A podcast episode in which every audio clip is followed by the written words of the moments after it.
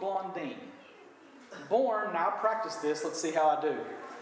Jean Francois Gravelet Blondin. Huh? Very much. Thank you. Uh, I might do it again. Born Jean Francois Gravelet Blondin in France in 1824, Blondin later became an acrobat. He also was a widely renowned tightrope walker. His biggest claim to fame occurred when he crossed the Niagara Gorge over the falls on June 30th of 1859. The trek was on a rope three and a quarter inches in diameter, 1,100 feet long, and suspended 160 feet above the water. He would repeat the feat many other times with different variations. He did it blindfolded, he did it in a sack, on stilts, one time he did it and sat down midway while he cooked and ate an omelet on a stove that he was carrying. Seriously, this is documented, okay? I saw it on the internet, it has to be true. and once standing on a chair with only one chair leg on the rope. Yeah, that's what I said. One story says that once after he crossed the rope, he asked the crowd who was assembled if they thought he could do it while pushing someone in a wheelbarrow. Yes, Yes, yes, they cried, you are the greatest in the world. To which Blondine said, I need a volunteer to get in the wheelbarrow. but nobody budged. They believed Blondine was the greatest, that he could do it, but they weren't willing to trust their lives to his greatness. I think this story is a great illustration to prepare our minds for the passage that we're looking at today. This passage calls us to the carpet in our Christianity. It demands that we make a choice, a clear choice, as to whether we really believe what we say or if we're just giving lip service to Christ and His kingdom. Let's read the passage and jump in together. Philippians 1, we're going to read verses 19 through 26. And let me pray before we read the word again. Can't pray too much. God, we do not approach your word lightly. This is a holy thing. And may we not treat it as common. Pray that your Holy Spirit would open our eyes to be able to see what you would have us to see, God. We need your help, teacher, and we know that you're here to teach us. So we ask you to do that in Jesus' name. Amen. Philippians 1, starting verse 19. For I know that through your prayers and the help of the Spirit of Jesus Christ, this will turn out for my deliverance, as it is my eager expectation and hope that I will not be at all ashamed but that with full courage, now as always, Christ will be honored in my body, whether by life or by death. For to me, to live is Christ and to die is gain. If, I'm, if I am to live in the flesh, that means fruitful labor for me. Yet which I shall choose, I cannot tell. I'm hard pressed between the two. My desire is to depart and be with Christ, for that is far better. But to remain in the flesh is more necessary on your account. Convinced of this, I know that I will remain and continue with you all for your progress and joy in the faith, so that in me you may have ample cause to glory in Christ Jesus because of my coming to you again. This passage, I think, deals with two fundamental issues for every believer, actually, probably for every person on the earth. These two issues are life and death. It's pretty pertinent issues, I believe. But if we're followers of Jesus, this passage shows us the fundamental difference between someone who follows Jesus and someone who follows himself. And it is a matter of life and or death. Now, before we get into this study, I want to kind of see where we've been so far through the book of Philippians. We've had I think, four messages before this in the beginning of the book of Philippians. Um, Paul has brought us to this point of Philippians and made two themes clear and they'll pervade throughout the whole book. Okay? The two themes of Philippians are joy and counting others as more important than yourself. And these two themes are intertwined with each other. True joy only comes when we get ourselves out of the center of our lives and focus on others. Anybody ever heard the old acronym for joy? What it stands for? The true path to joy, J O Y. Anybody? What? Jesus, others, and yourself. That that's the recipe for true joy. You focus on Jesus first, others second, and yourself last. And you know what? I think that's true. Sometimes these acronyms are kind of trite and kind of like. But I believe that is so true. The, the true path to joy, if we're going to know joy, it has to be in that order. We focus on Jesus first, others second, and yourself last. Paul introduced his letter by identifying himself as a slave. Remember that? That's been a long time ago. But Paul could have picked apostle, he could have picked, picked uh, writer of books of the Bible, he could have picked all these different words, but he chose to identify himself to the Philippians as a slave. Okay? To help show them and us that he seeks first, Paul sought first to, to, to serve others. That's a slave's mentality. He went on to tell the Philippians how much he loved them. Remember that? The echo of love that he had for them in his heart and he prayed for God's grace in their lives. And then he reassured them that even in his imprisonment, that he was rejoicing. Why? Because the gospel was progressing and how all and how that was all that mattered to him. Okay? Paul's joy came from knowing that Christ was being proclaimed and that the Philippians were growing in love and maturity. So, again, we see his joy as Jesus, others, and then finally himself. And that's where we are so far. That's where we've been. Now, as we look at our passage today, we're going to see how Paul came to this point and how he plans on going forward from it. Like I said, two main points, and this will be a, a two point outline. Don't feel gypped. If you like a three point, I'm sorry. I got two. That's all I got. Like I said, two main points will stand out to us. Life is the first point, death is the second point. I think we can all remember that outline when we leave here today. So. After seeing these two points, we will explore what we can learn from Paul's example and how we can apply it to our life and to our death. So, first, we'll look at life. This passage that we just read is littered with examples of what Christian life is all about. Let me just give you a, a flyby, and then we'll go back and touch, touch down on some uh, uh, two or three issues. First, in verse 20, Paul says that he hopes uh, that Christ will be honored in his body, whether by life or by death. The classic, well known, and often quoted verse 21 comes next, where Paul says that to live is Christ. And then in verse 22, he says that if he is to live in the flesh, live on in the flesh, that it means fruitful labor for him. Okay, so when we're looking at life, we see three things based on these verses, at least three things that life is about for the Christian. The first is fruitful labor. The second is that that life is Christ focused. And the third is that it is others focused. So underneath our number one point, life, we've got A, B, and C, which is fruitful labor, Christ focused, and others focused. So in verse 22, we're going to look at fruitful labor. Paul makes a simple statement in verse 22 If I am to live on in the flesh, that means fruitful labor for me. Now, what does this tell us? It means that our lives should be characterized by bearing fruit. If you are alive, if you are in Christ, it means fruitful labor for you. Jesus said in John 15, 8, and you don't have to go there, just listen, you can write it down if you're taking notes. John 15, 8, Jesus says this By this my Father is glorified, that you bear much fruit, and so prove to be my disciples. So, what is Jesus saying? One proof that you're my disciples, well, the proof that you're my disciples is what? that you bear much fruit, which goes hand in hand with what Paul just said. If I live on in the flesh, it means fruitful labor. So Jesus' words are in agreement with what Paul's saying, which is simply life means fruit. If a believer is in the flesh and walking as a disciple of Christ, the proof is in the fruit, not the pudding, the fruit. And what kind of fruit should we be producing? Now, here's where things kind of can get turned upside down because I think we'd be tempted to jump in and say, okay, fruit equals work. Because you say, well, fruitful labor. Okay, but be careful here because that would really be a, a, wrong mindset to think, okay, I've got to be working.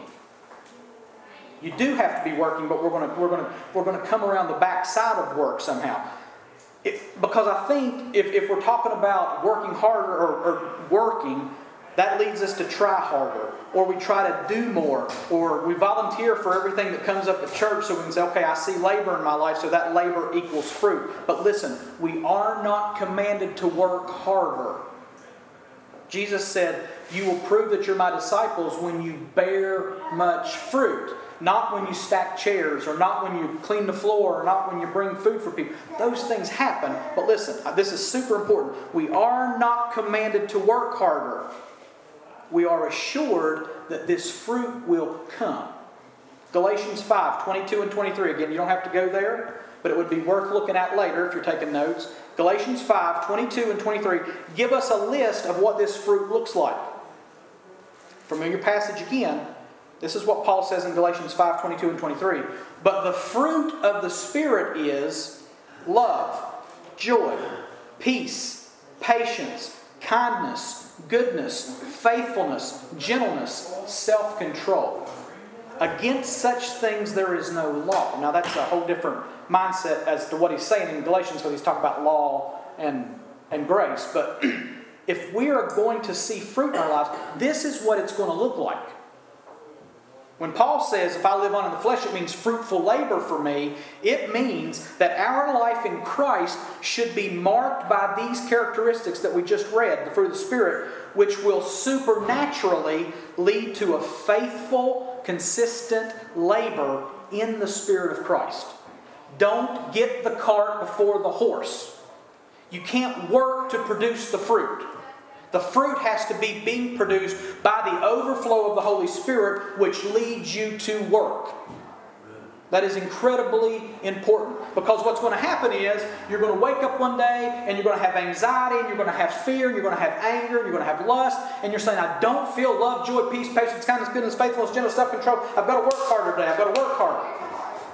And let me tell you what, that is a fruitless path of frustration. Because you're working hard to produce fruit, you're working hard to produce fruit, and you're not seeing any fruit. Our work, our walk, our labor comes from rest. It comes from seeing ourselves as seated with Christ in the heavenly places and watching Him do what only He can do through us. You wake up one day and you do feel love that you never felt before. You do feel joy that you never felt before. You do feel these things you never felt before, and you're saying, God, this is a work of your Spirit, and I want to share it with other people. And, you know, you hear, I've heard preachers on radio a lot, on TV a lot, say, well, you got to do things and then you'll start to feel the feelings. And that is true to a point. But I can guarantee you, you will not produce this fruit on your own. You cannot make it happen. We the Spirit of Christ produces this fruit for us. So Paul says, if I live on in the flesh, I know that it means fruitful labor for me. Why? Because he knew that he had the Spirit of God within him, and the Spirit of God would produce that fruit, which would lead to the labor that he was working at. Please don't get that out of order. Living in the flesh means fruitful labor for me. Now, that was a underneath number one. The second part of number one, B, is that our life should be Christ focused. Now, truthfully, every one of these points could be a message in and of itself. But we're trying to get the overall thrust of this 19 through 26 passage, so we are just kind of doing an aerial thing. You can go back and do these studies later on these different passages. But the second one under life is that, or B under life, is that our life should be Christ focused. Now, listen. Paul says in verse 21 that to live is Christ. Let me show you what this formula looks like. You ready?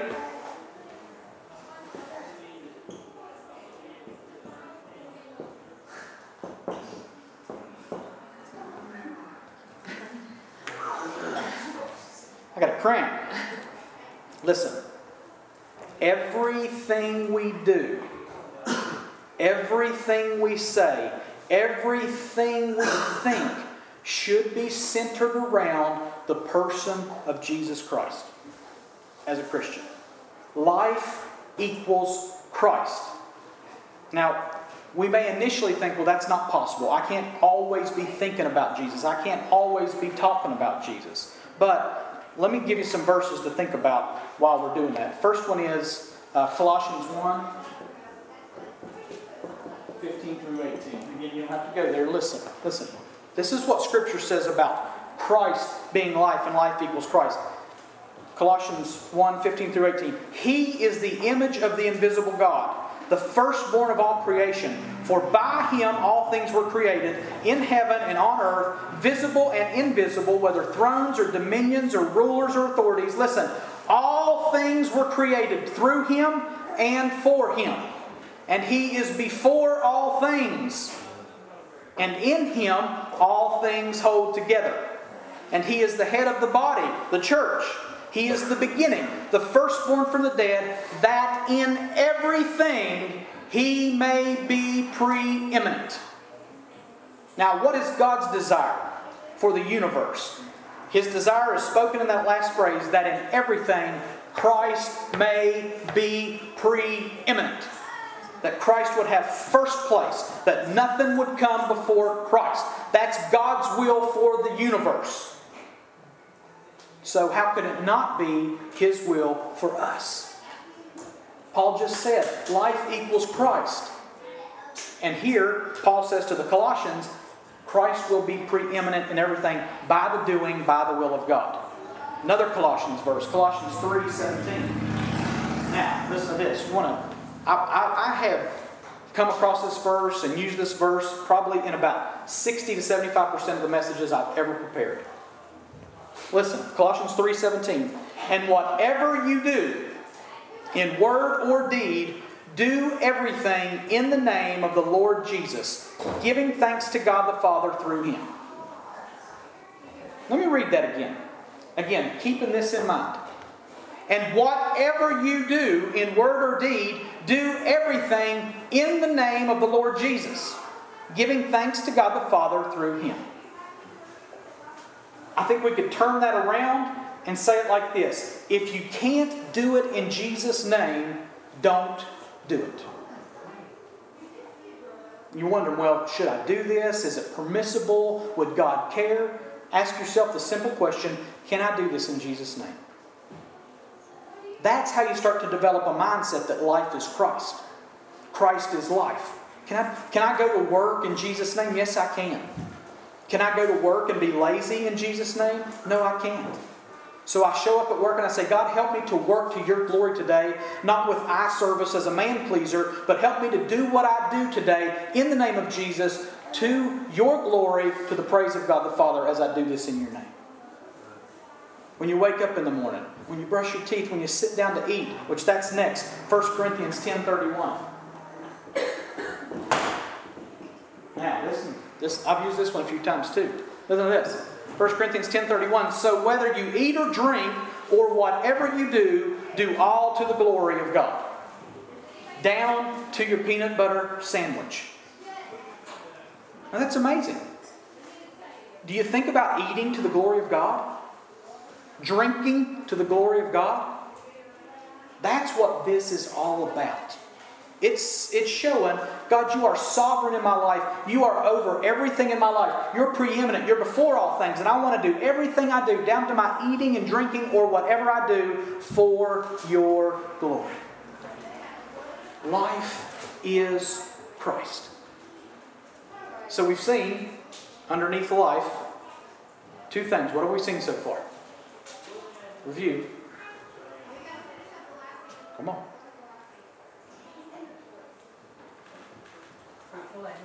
fruitful labor, and life equals Christ or Christ focus. So those are two things that life is. We're going to look at the third thing now. As far as life goes, our life should be others focused. Paul says in Philippians 1:25 that he knows that he will continue with the Philippians for what purpose? What's it say? Philippians 1:25. Why does he know that he'll continue with them? For their progress and joy in the faith. For your progress and your joy in the faith. He says that his life will continue for their sakes.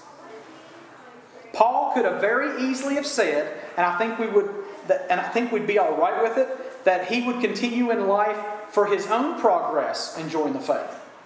He could have said, I know that I'll go on and there'll be progress in my life and there'll be joy in my life. We wouldn't think much of that if Paul said that. We'd say, okay, that's, that's good stuff. We all want joy. We all want to grow in the faith. But Paul draws a line here and says, My life is for your growth.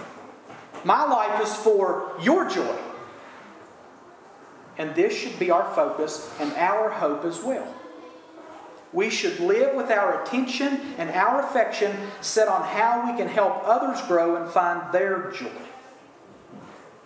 Again, going back to our book themes, our joy is found in helping them find their joy. And I don't, guys, I don't know about you, but I don't normally think this way. I am really interested in myself. I'm really praying for myself. God, help me. I did this yesterday, and help me not to think this way. And God is really trying to reshape my thoughts and my prayers to be, God, them. Now, I need you to pray for me. And you'll find your joy when I start to find my joy as well. And when, when God starts to answer your prayer for me in my life, you can look and say, God, thank you for the joy that I see in Jason and answering that prayer that I prayed for him. Same thing, me for you. We've got to get ourselves focused not on ourselves. Listen, I will say this, and without a doubt, I've said it before. I am most miserable when I am focused on myself. Nothing makes me more miserable than to think about me and what I, what I want or what I don't have, or, or even looking up the road and my plans. Okay, there's a place for that. But if I would get my mind focused on other people and seeing their joy being more important, I, I don't have time to focus on myself. And that's what Paul's talking about here. Paul actually says that for him, it would be better to die and be with Christ. We'll look at that in a minute when we look at death. But he knows that what is best for him is not what he should be focused on, but what is best for them. He writes from a prison cell and says that any joy he might receive from any thought of release is that he'll be able to go help them. It's not a mindset of, I'm out of jail, but instead, great, now that I am out of jail, I can go back and help these other people grow and find more joy. This is what the Christian life looks like fruitful labor, life equals Christ, or Christ focused and others focused. Now, stop for just a minute, evaluate your life in light of those things. How are you? And again, don't beat yourself up. We're not here to pile guilt and shame upon you. The point is this stop and think if this does not mark my life, I've got some work to do. And we'll get to that at the end, okay? So, Having seen that Christian life is marked by fruitful labor, a focus on Christ, and the good of others, we turn our attention to our second point, number two. And that second point is death. Initially, this might sound like a, a, a morbid thought, or it, it might be something that we don't necessarily want to talk about or look at. But Paul's pretty clear, especially in this passage, that a Christian has a different perspective on death than anyone else. To a Christian, death is three things it's gain, it's Christ focused, and it's self focused. Now, we live in a culture that says that if you focus on death, it's morbid. But, like most things, Scripture undoes this thought. The first thing we'll look at is how Paul describes death in verse 21. Remember this equation here life equals Christ? Well, there's another part to that phrase. For me to live as Christ and death, or to die, equals what? Gain. Gain. Death equals gain. Do you know anybody that speaks this way? Let me tell you what. This guy that we call the Apostle Paul, this spirit that dwelt in him and that dwells in you, is different than what we see in the world. Stop and think about that for a minute. Death equals gain. Paul is saying that dying is life plus something. We see it as, we see death as death equals life minus life. Right? I mean, that's really what we see. Death is the loss of life. But this is wrong, guys. That's stinking thinking. That's wrong thinking. That's not scriptural thinking. Okay? Or we might even see it as death equals life minus something minus something. It may even make us go toward the negative. We may think it's not just zero, it's negative something. But Paul says it would be gain for him to die. Now, before you go there, this is not him having a mindset of, oh, poor me, things are so hard for me, I'm in jail, it'd be better if I was just dead. That's not what he's saying. Okay? Not at all. Death for Paul is not a way out, it's a way up. Death is a promotion, and it's a big one. It's like from pooper scooper to corner office CEO. Okay? That's what death is to Paul. Seriously. Try to, I, I try to, I, you know, I start to say toilet cleaner, but I clean the toilets every week at work, so I'm thinking, I don't know. From pooper scooper to corner office CEO. That's what kind of promotion death is in the mind of Paul. The Bible paints a glorious picture of the next life. Batten down the hatches, guys. Listen to some of this. Listen to Paul in 2 Corinthians 5. 2 Corinthians 5. I'm going to read verses 1 through 8. Listen. Just listen. For we know that if the tent that is our earthly home is destroyed, we have a building from God, a house not made with hands, eternal in the heavens. For in this tent we groan, longing to put on our heavenly dwelling, if indeed by putting it on we may not be found naked. For while we are still in this tent, we groan, being burdened, not that we would be unclothed, but that we would be further clothed, so that what is mortal may be swallowed up by life. He who has prepared us for this very thing is God, who has given us the Spirit as a guarantee. So we are always of good courage. We know that while we are at home in the body, we are away from the Lord. For we walk by faith, not by sight.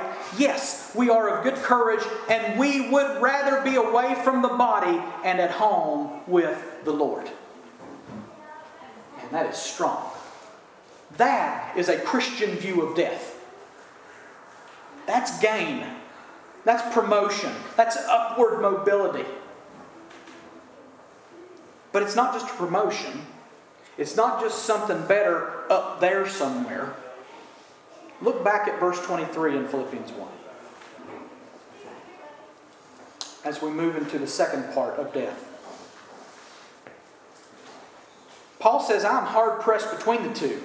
My desire is to depart and be with Christ for that is far better. Now, look at what Paul points out here. My desire is to depart and live in heaven forever. No. My desire is to depart and have a new body. No. My desire is to depart and be with Christ. For that is far better. Listen, we have a down payment is what we looked at in 2 Corinthians there. As believers, we have the Holy Spirit of God, the very life of God. And guys, that is fantastic. It's, it's better than we know, better than we understand. But when we finally leave this life and go to the next one, we will be with Christ forever. With Christ. Not hearing stories about Christ, not reading a Bible that was written about Christ, not longing for Christ, with Christ face to face. We sang it in that last song. When this passing life is over, we will see you face to face, and forever we will worship Jesus. You are all to us. A Christian view of death includes the fact that we get to be with Jesus forever. With them, with Him, face to face, side by side. No more mystery, no more wondering, no more doubt, no more fear with Christ. And Paul says, and that is far better. Paul told the Thessalonians, and he comforted them, them about the people that had passed away in 1 Thessalonians 4:17 and he said then we who are alive who are left will be caught up together with them in the clouds to meet the Lord in the air. And listen and so we will always be with the Lord. That's what death is. It's not just a promotion. It's not just gain. It's an opportunity to be with Christ forever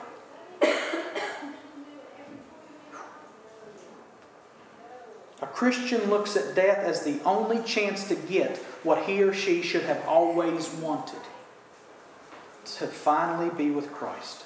It's not that we walk around wishing we were dead. We'll talk about that at the end. But we do walk around wishing we could be with Christ.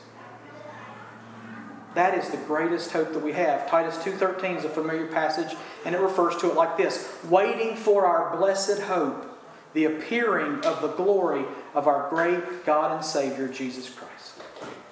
Being with him is our blessed hope.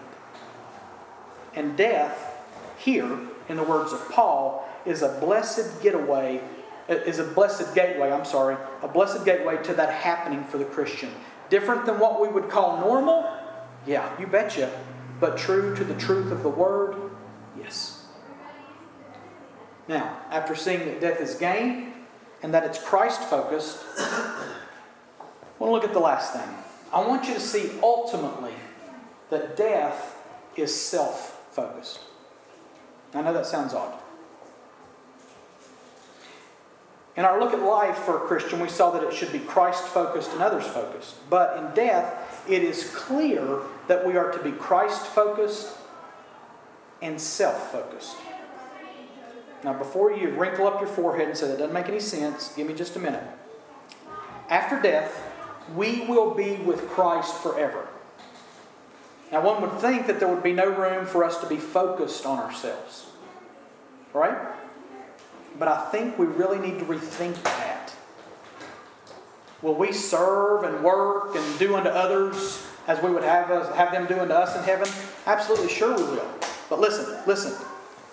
Not to be lost in all of this is the fact that we will be filled with unbelievable joy after our death. And who is that joy for? It's for us. It's for me. God is anticipating me being full of joy in heaven. He's not counting on me coming up and saying, oh, woe is me. Poor me, I'm a wretched sinner. Oh, God, I don't deserve to be here. Oh, God, you're so good that I'm, I, I can't believe I shouldn't be here. God, I'm so sorry. You think that's what heaven's going to be like? No you are going to be filled with inex- well, it will be expressible finally. You'll be filled with expressible joy, and it's for you. The joy is for you. God wants us to look forward to enjoying Him forever. God wants us to look forward to enjoying ourselves in Him. He wants us to be fulfilled and joyous. For His glory, yes, but also for our good. John Piper says all the time that God is most glorified in us when we are most satisfied with Him. Now, think about that. God gets the most glory when I'm full of joy because of who He is, when I'm full of joy. Does that make sense? So, death holds a promise that, man, I'm going to be happy. I'm going to be joyous. I'm going to enjoy being me because of who Christ is, because of what I get to do in heaven. And you know what? I think we talk about denying ourselves, taking up our cross, and following Jesus. That's for here, guys.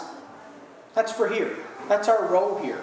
We are not to be focused on ourselves here. But in heaven, after death, yeah, we're going to be focused on Christ and the joy that He brings to us. That's kind of hard to swallow. We will be most satisfied when we are with Him. This will be a sanctified selfishness. To the glory of God, we will be selfish. You know who the most selfish being in the universe is? It's God. God is the most selfish being in the universe. And that's a good thing. God delights in Himself. And that's a good thing because God knows that the best thing for you is God. So he elevates himself, he elevates his word, he elevates his name and says, Look at me. And in heaven, we'll know what that's all about. It's amazing. We will be enthralled to our utmost potential from glory to glory, from strength to strength, for all the ages. We'll never tap the end of knowing God further and enjoying ourselves further. We'll never get there. We'll never reach the end. That's what heaven, that's what eternity is all about. And that's what death holds for us. And it's good news. Our focus on our joy will bring God glory for all eternity. So we've seen what we are calling a biblical view of life and death. Life is for fruitful labor, it's to be Christ focused, and it's to be focused on others. Death is gain, it is Christ focused, and it is self focused. So, what's our application? How does this affect us right now? The Bible, ancient document written over 2,000 years ago, but it's meant to be applied to your life today. And if you can't take what we just read and what we just heard and apply it to your life, it's worthless. So, what's the application? I'm going to ask you straight up Do you see life this way? Do you see death this way? I think this is where I'm at. I know this cognitively, this part. I don't know how I'm doing living it out so much. This. I'm not there. I mean, I, I, I don't, I don't get that. As the Apostle Paul sits in a Roman prison, or at least a Roman house, with a Roman guard chained to his side, and he's like, Death. Yes. Death is going to be awesome. They cut his head off, guys. And he was looking forward to it. To depart and be with Christ, that is far better. Death is gain. We need some work here, I think, as Christians specifically. We are scared to death to die. I mean, really. It's our greatest fear. Or something bad happened to our kids, or what if I die and leave my kids behind, or what if this happens? Who's going to take care of my family? God will. I know who goes before me. I know who stands behind. The God of angel armies is always by my side. He wrote down every single day of your life in his book before you were born. He knows when you're going to breathe your last breath. He knows how many hairs are on your head. And you know what? He knows the same thing for your family. I had a friend that I worked with at Advanced Auto Parts. And he asked me, he said, Are you afraid to die? I said, I'm not. And I meant it when I said it. I'm like, I believe there's something better. I mean, I wasn't, I'm not saying I was here. He said, I'm scared to death because what would happen to my family? Which he's not a believer. I said, I hear you, buddy. I said, but I just have to believe that God will take care of them if, if he takes me out of here. He's like, I don't know about that, said, I hear you. There's no hope in the non saved person, there's no hope in death. Death is the end for them. Even though it's not the end, they will live forever. Everybody will live forever. It's just a matter of whether it's going to be gain or pain, I guess, is what you could say. So, what's the application? I think we've got to look and evaluate our life, evaluate our view of death, and see if it matches up to this. And if it doesn't, the first point of application is we need to repent. We need to, and the word repent means to change the way you think. Metanoia. Change your mind is the Greek word. It means change the way you think. Change the way you think about life, change the way you think about death. Well, how can I do that? First, you ask God to help you see things from His perspective. You immerse yourself in the Word of God so that you'll know what He says about life and death. This was, this was revolutionary for me, guys. I mean, really. Because I'm thinking that life is about going to work and paying bills. No. No. And I'm thinking that death is maybe a final rest. Well, if that's the good news of the gospel, again, I've got to change the way I think. I've got to get into the Word and I've got to immerse myself in it and say, God, what do you say about life and death? I think Paul gives us a perfect picture of a right perspective of life and death. And this is the last point of application. Go back to Philippians 1, and we're almost done. Philippians 1, verses 23 through 26. I think there's amazing application here. 23 through 26. Paul says this I'm hard pressed between the two. My desire is to depart and be with Christ, for that is far better, but to remain in the flesh is more necessary on your account. Convinced of this, I know that I will remain and continue with you all for your progress and joy in the faith, so that in me you may have ample cause to glory in Christ Jesus because of my coming to you again. Now listen. I believe a Christian view of life and death looks just like that. I love the term Paul uses, hard pressed. Anybody got a different rendering in their uh, translation? Straight betwixt two. Straight betwixt two. Stuck there, can't move. I don't know which way to go. I'm hard pressed. Which is better, life or death? I don't know. I don't know which is better. Life is incredible. Death is incredible. I don't know which way to go. I enjoy life so much and I'm looking for, so forward to death. Now, there's some application for you. That's how a Christian is supposed to live. He says, I just can't decide which would be better. If I die, I get to be with Jesus. That's exciting. If I live, I get to know you know Christ better. I get to help you know Christ better, which brings me, you, and Him joy. And that's exciting and I'm hard pressed to figure out which one is better. This is a mindset every Christian should be praying for, studying toward, and living out in the power of the Spirit. For our good, the good of others, and the glory of God. It is God's promise for us in His Word. Now, let's go back to that tightrope over Niagara Falls for a minute. I really believe God is asking us today do we believe Him or not? Can He get us to the, this point or this mindset to where we're hard pressed to choose between life and death? I'm not there.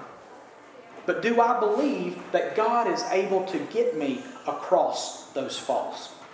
Do I believe that God can get me to a point where Paul was, where he says life and death? Both fantastic. Don't know which one to choose. I believe he stands today, church, on the tightrope with a wheelbarrow.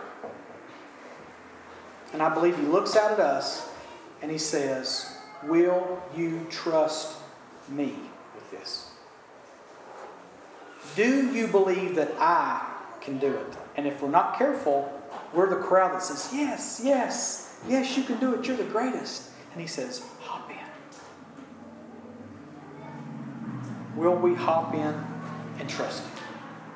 Will you trust him with your life? Will you trust him with your death? Let's pray.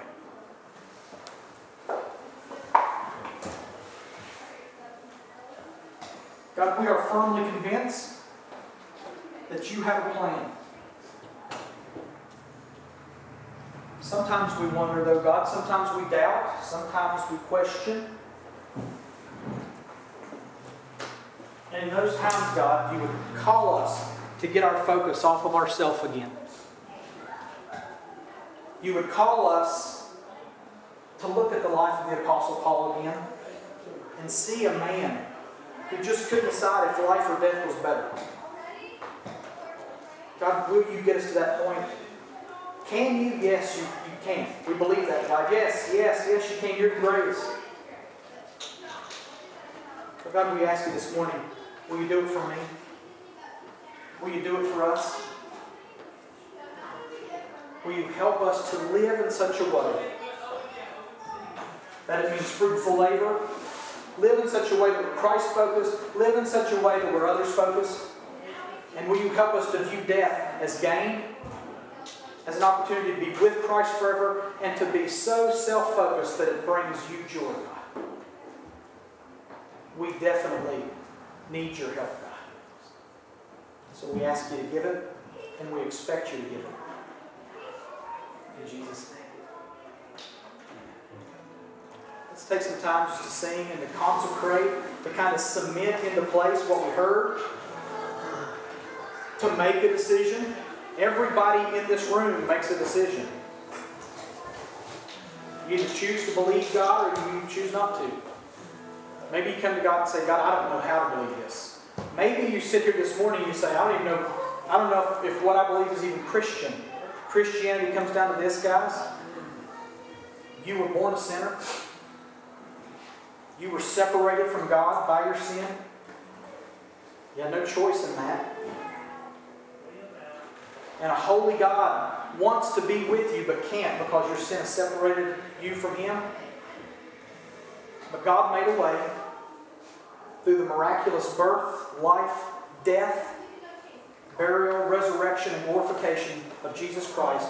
He lived a perfect life, never sinned, but He took the punishment for your sin. And if you will trust that God was satisfied to punish Him instead of you for your sins, you'll be born again.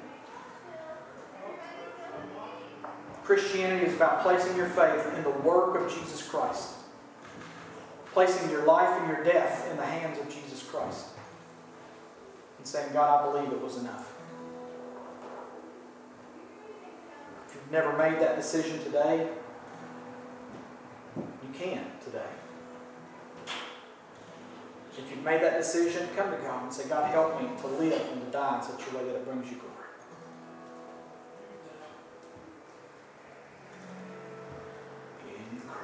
Alone. My hope is found.